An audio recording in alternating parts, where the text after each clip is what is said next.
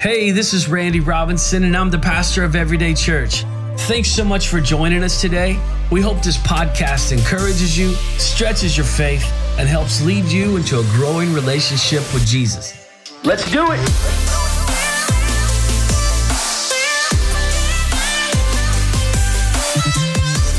All right, so we are in the middle of a series called Deep Change. And we began this series talking about our foundations and how we, we said that many of us have faulty foundations. And because of that, our spiritual homes, so to speak, always feel like they could come crashing down at a moment's notice. And we talked about how our foundational beliefs, things like the way we respond to or the way we react to certain situations, the way we handle our emotions, our belief systems about money, about love, about success, etc. That these types of things are often learned unconsciously in our formative years as a child. And then we looked at the words of Paul from his letter to the Corinthian church in 1 Corinthians 13, and he said that when he was a child, he thought like a child, he reasoned like a child, he spoke like a child, but when he became an adult, he put away childish things. But many of us have not. We still act like little kids every time we're triggered. Our responses and emotional behaviors are just like they were when we were nine or 10 years old. Sure, our tantrums and pouting look different because we're adults, but the root response is often the same. And we looked at Romans chapter 12, verse 2. Do not conform to the pattern of this world, but be transformed by the renewing of your mind. And then you will be able to test and approve what God's will is, his good, pleasing, and perfect will. And we did a kind of a deep dive, and it was a recap really from last year because renew was our theme for the year. The word renew in this context literally means to grow up. Paul is telling us that if we're going to be transformed, if our lives are going to be deeply changed, we have to grow up in the way that we think. We briefly also talked about how we are made up of three parts spirit, soul, and body. And how when we come to Christ, that our spirits are made new, but our souls are not. The simplified biblical definition of soul is our mind, our will, and emotions. So our spirits are made new. Our past is wiped away, but the thoughts, our mind, those still remain. So when we surrender our lives to Christ, we are clean because of his sacrifice. We're washed clean. The blood that he shed on the cross paid for our sins. But when we are saved, the years of habits, behaviors, and trauma aren't magically erased. I wish that they were.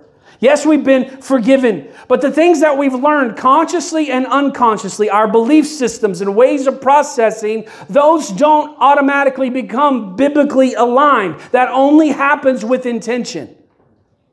And because of that, there are people in this room and all over the world who are struggling. Because somehow we've come to believe that if I pray one prayer of surrender to Jesus, that all of the bad things in my life will magically and automatically get better, and this simply is not true. We must become intentional about renewing our mind, about bringing our belief system into alignment, bringing our learned behaviors into alignment with the Word of God. I don't want to spend a lot more time on this particular thought, but I do want to give you at least some biblical examples of things that we've been talking about over the past couple of weeks of generational tendencies and patterns being passed down. You can find plenty of, exam- of examples of this, especially in the book of Genesis. And in the margin of my Bible, I underline every time I see a generational pattern. I just write it down or write in the margin. I don't know if you write in your Bible, but you should write some notes and, and, and so you know, like you could go back to it and see what God was, was showing you. But let me just give you just a few examples, all right? A family pattern of lying.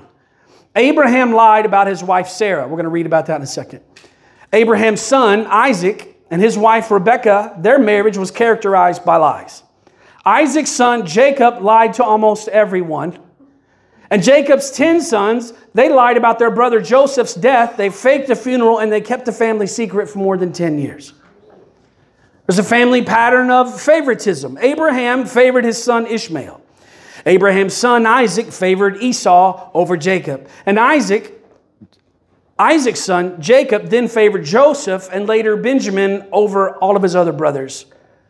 There's a family pattern of separation. Abraham's sons, Isaac and Ishmael, were cut off from each other. Isaac's son Jacob and Esau were cut off from each other for years. Jacob, Jacob's son Joseph was cut off from his brothers and family again for more than 10 years. Now, really quick, I want to give you some a couple of specific verses where we see family patterns. In Genesis chapter 20, in verse 1, it says this Now Abraham moved on from there into the region of the Negev and lived between Kadesh and Shur. For a while he stayed in Gerar, and there Abraham said of his wife Sarah, She is my sister. And then Abimelech, the king of Gerar, sent for Sarah and took her. It's kind of weird to read these out of context. I just want to show you something very specific. So when Abraham lied about Sarah, his son Isaac wasn't even born. But if we jump over a few chapters and several years, we now see Abraham's son Isaac in the same exact location with the same king. In Genesis chapter 26, verse 1, it says this Now there was a famine in the land besides the previous famine in Abraham's time, and Isaac went to Abimelech, king of the Philistines in Gerar. Verse 7. And when the men of that place asked him about his wife, he said, She's my sister, because he was afraid to say, She is my wife. He thought the men of this place might kill me on account of Rebekah because she is beautiful. I don't know if Abraham passed that story down to his child, to Isaac. Like, you know, there's some things you do as a dad you don't really want your kids to know. I feel like that's one of them. You know, when you lie about that, ah, she's not my wife. She's just, like, I don't know if that's something you pass on, but maybe they did. Either way, we have this generational pattern of lying. Let me give you another example. God promised Abraham that he and Sarah would have a son, but they were old, beyond childbearing age. And while waiting on the promise of God, they became impatient. And so Abraham sleeps with his servant Hagar, and she has a son. That's Ishmael. Now, watch what happens to Abraham's grandson years later in Genesis chapter 30. Genesis chapter 30, verse 1. When Rachel saw that she was not bearing Jacob any children, she became jealous of her sister. And so she said to Jacob, Give me children or I'll die. And Jacob became angry with her and said, Am I in the place of God who has kept you from having children? And then she said, Here is Bilhah, my servant. Sleep with her so that she can bear children for me, and I too can build a family through her. And so she gave him her servant Bilhah as a wife. Jacob slept with her, and she became pregnant and bore him a son. The story gets even crazier when Jacob's other wife, Leah, then gave her maidservant to sleep with him to have another baby. Jacob is a very busy man. He's sleeping with two wives, two different maid servants, kids are popping out everywhere. And somehow, in the midst of all of this dysfunction, is the lineage of Jesus. Jesus, the blood, his bloodline comes directly from this chaos. Don't tell me that God can't redeem your story. In Genesis 20, God is giving Moses the Ten Commandments. And I don't know, it feels like I'm jumping all over the place. I'm just trying to, it's Hopefully, it'll come together at the end. If not, you've been around long enough, you'll give me grace and come back next week. we'll do better. Exodus 20, verse 5. You shall not bow down to them or worship them, for I, the Lord your God, am a jealous God. Watch this language punishing the children for the sin of their parents to the third and fourth generations for those who hate me. Again, we're talking about, and we've been talking about learning things consciously and unconsciously from our childhood and carrying that into adulthood and passing it down punishing the children for the sin of the parents to the third and fourth generation of those who hate me. Author and pastor Jason Isaacs says this regarding this passage of scripture, quote, at first glance, this seems harsh. The idea of punishing future generations for the sins of their ancestors doesn't seem fair. But the original Hebrew word for punish means consequences that repeat or consequences becoming fully known. Therefore, the meaning of this verse is this the sins of one generation tend to repeat themselves, or the consequences become fully known over three or four generations. End quote. Every person in this room has either experienced or knows someone who has experienced a family cycle that tends to be handed down from generation to generation. How many times have you seen a family where alcoholism is generational? Grandpa, dad, son, how many times have you seen a family where divorce, adultery, sexual abuse, conflict, crime, sibling rivalry, etc. It just runs in the family. How many times do we say that? It just runs in, it runs in my family. And part of the problem for us is this we have embraced these generational patterns, tendencies, and behaviors as part of our identity. A few weeks ago, I made a reference to ancient Israel coming out of 400 plus years of slavery. For 430 years, all they had known was bondage and Egyptian culture. And now they had been liberated physically, but they maintained an Egyptian way of thinking. So much so that there are moments on their journey where they begin to, the Bible says, crave the things of Egypt. They wanted to go back to what was familiar. Because what is familiar is often easier to deal with than the unexpected. Going back to my old way of doing things may be painful, but at least I know what to expect. The fear of the unknown is often greater than the pain of our bondage. And so our families pass on these generational patterns and tendencies. But God has made a way for us to be completely free. But instead of walking in and embracing that freedom, we often remain in bondage and sometimes it's because the familiarity of our dysfunction is easier than learning a new way of life. These generational patterns were a curse for disobedience to God's law. That's what we were reading about. God was giving Moses the law, the Ten Commandments, and all of the other things that came along with that. And so these, this generational pattern that's passed on was a curse for being disobedient. This is thousands of years before Christ. But even before the sacrifice of Jesus on the cross, God made a way for them to be free. Let me give you another verse to meditate from the Old Testament, and then we're going to flip to the New and see what those after the cross have to say about this. Leviticus chapter 26, verse 40 says, But if they will confess their sin, watch this language, and the sins of their ancestors, their unfaithfulness and their hostility toward me. Then, verse 42, I will remember my covenant with Jacob and my covenant with Isaac, my covenant with Abraham, and I will remember the land. God says, Confess your sins and the sins of your ancestors, and I will remember my covenant. Now, let's fast forward to after the cross and read what the New Testament writers have to say. 1 Peter chapter 1. And I love this verse of scripture. For you know that it was not with perishable things such as silver or gold that you were redeemed from the empty way of life handed down to you from your ancestors, but with the precious blood of Jesus Christ, a lamb without blemish or defect. Peter, who walked with Jesus, is telling us what doctors, therapists, and psychiatrists are telling today. Telling us today that our families of origin, our ancestors, pass down, pass stuff down to us. But Peter also tells us the, the solution that we don't have to embrace that. If you are a follower of Christ, if you have surrendered your life to Him, then you have been bought with the precious blood of Jesus. Now let's look at the words of Paul, the great first century missionary. This is a verse taken from a letter that he wrote to what would now be modern day Turkey. Galatians chapter 3, verse 13.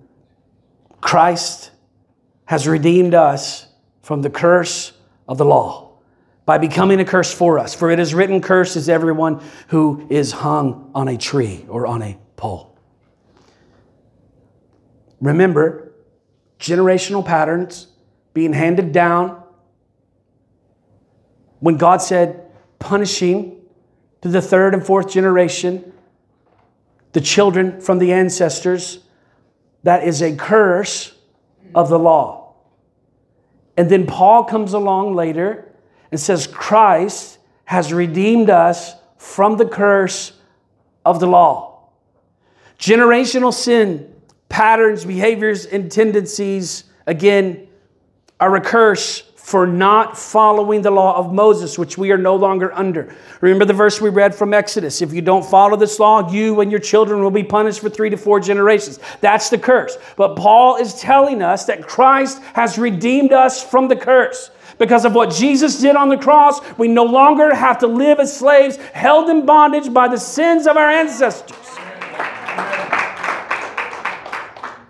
But even though Christ has set us free, we often still live as slaves. We're still in bondage. We are still repeating the same patterns, sins, and behaviors of our ancestors.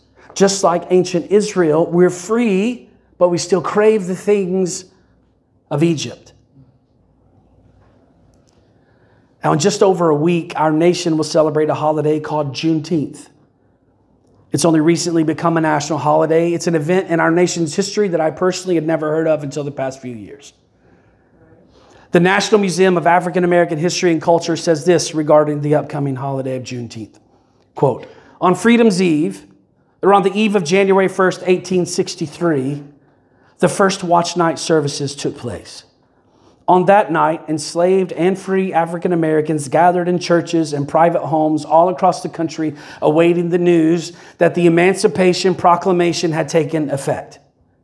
At the stroke of midnight, prayers were answered as all enslaved as all enslaved people in the Confederate States were declared legally free. Union soldiers, many of whom were black, marched onto plantations and across cities and across cities in the South, reading small copies of the Emancipation Proclamation, spreading the news of freedom in the Confederate States. Only through the 13th Amendment did emancipation and slavery end through the United States. It, it continues. But not everyone in the Confederate territory would immediately be free. Even though the Emancipation Proclamation was made effective in 1863, it could not be implemented in places still under Confederate control. As a result, in the westernmost Confederate state of Texas, enslaved people would not be free until much later. Freedom finally came on June 19, 1865 when some 2,000 Union troops arrived in Galveston Bay, Texas.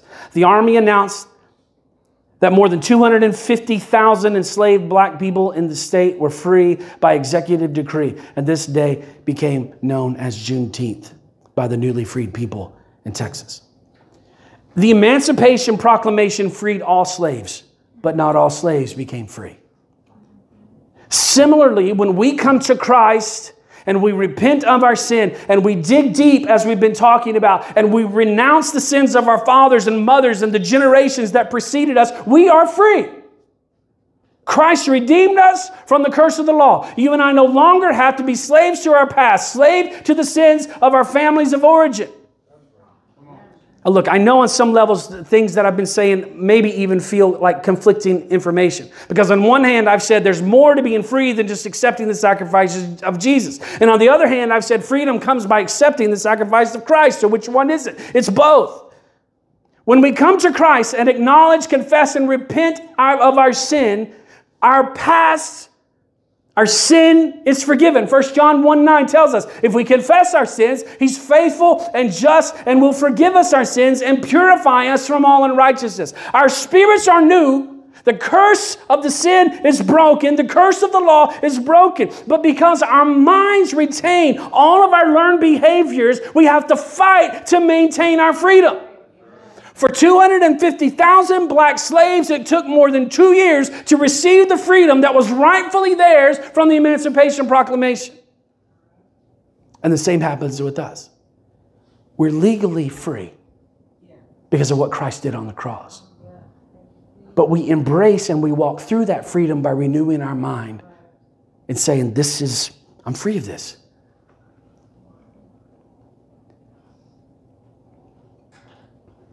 Remember, just a few weeks ago, we talked about our spiritual authority as believers. All authority has been given to Christ, and we have been raised with him in heavenly places. So, there are two parts that we've been talking about to the process of deep change, and one is spiritual. Our spirits must be made new. Paul said we were dead in our transgressions of sin, but then we were raised to life with Christ. Right? We saw a physical example, a metaphor of that just a few moments ago. We're dead in our sin. We die with Christ and we're raised to new life. That's one part. And then the second part is the mental battle, the renewing of our mind. The, the soul progression. Remember, our soul is our mind, our will, and our emotions. That's why, that's why people will come to the altar or they're wherever they accept Christ at. It doesn't, it doesn't have to be at an altar, it doesn't have to be in church. That's why people will be deeply emotionally moved. Emotions, again, that's our soul. Their soul is moved, their spirit, God, God draws them through His Spirit. There's no other way to come to Christ. So God draws us. We surrender our lives to Christ, and we feel like I'm never going back. I'm never going to go back and do those things again. I'm never going to do whatever the vice is, fill in the blank. I'm never going to drink again. I'm never going to abuse my children again. I'm never going to look at pornography again. I'm never going to go back to, I'm never going to do whatever. The same thing the Egyptians did. They left Egypt and they said, I'm never going back. But because Egypt culture was so ingrained in them, the farther they got away from the liberation, the more they wanted to go back. And that's why people will surrender their life to Christ and they have a genuine experience with God. And then they turn and they still desire the same things. Because if we don't implement part two of the deep change, which is renewing our mind and bringing our belief systems and our processes and the way we do things into alignment with Christ, then we'll always be we'll always be slaves even though we've been set free. Repenting and surrendering our lives to Christ is step one. Exercising our spiritual authority and renewing our minds is step two. And maybe it feels like we've been saying the same thing over and over for the past few weeks. Listen to me. God wants us to be free. He wants us to break through even more than we want to break through. He wants us to, fill, to fulfill our purpose even more than we want to fulfill our purpose. God is for you, not against you. You do not have to be a slave to your past. You do not have to be held captive by your parents or your grandparents or your great grandparents. I don't know about you, but I don't want to be saved in this life and just barely getting by because I refuse to think differently than generations before me. God has so much more for us than that. So much more.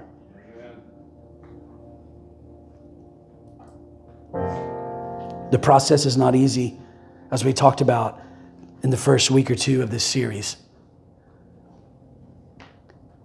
And as we talked about in this message, the familiarity of my dysfunction often keeps me from going through the door of the unknown. Because I'd rather, at least I know this. I know what's going to happen. I know the cycle. I, I'm, I'm comfortable here. I don't want to live my life that way.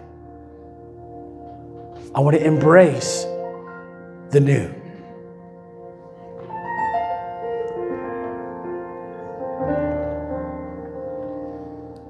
Again, it's difficult. It's simple, but it's difficult.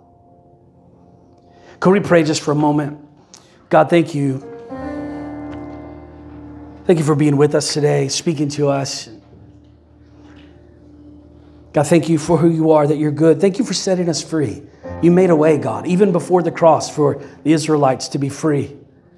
And after the cross, you became a curse for us. The curse of the law is broken over our lives if we surrendered our hearts to you. I pray, God, that we could walk in the freedom, God, that we don't, we don't have to wait any longer. God, just like those slaves in that store that were in Texas that were free but didn't know they were free. God, many of us are sitting here, we're still in bondage. We don't know that we're free. Help us to embrace it today, knowing, God, that you paid the price we no longer have to live as slaves. On behalf of Pastor Randy and the entire staff at Everyday Church, we'd like to thank you for joining us today.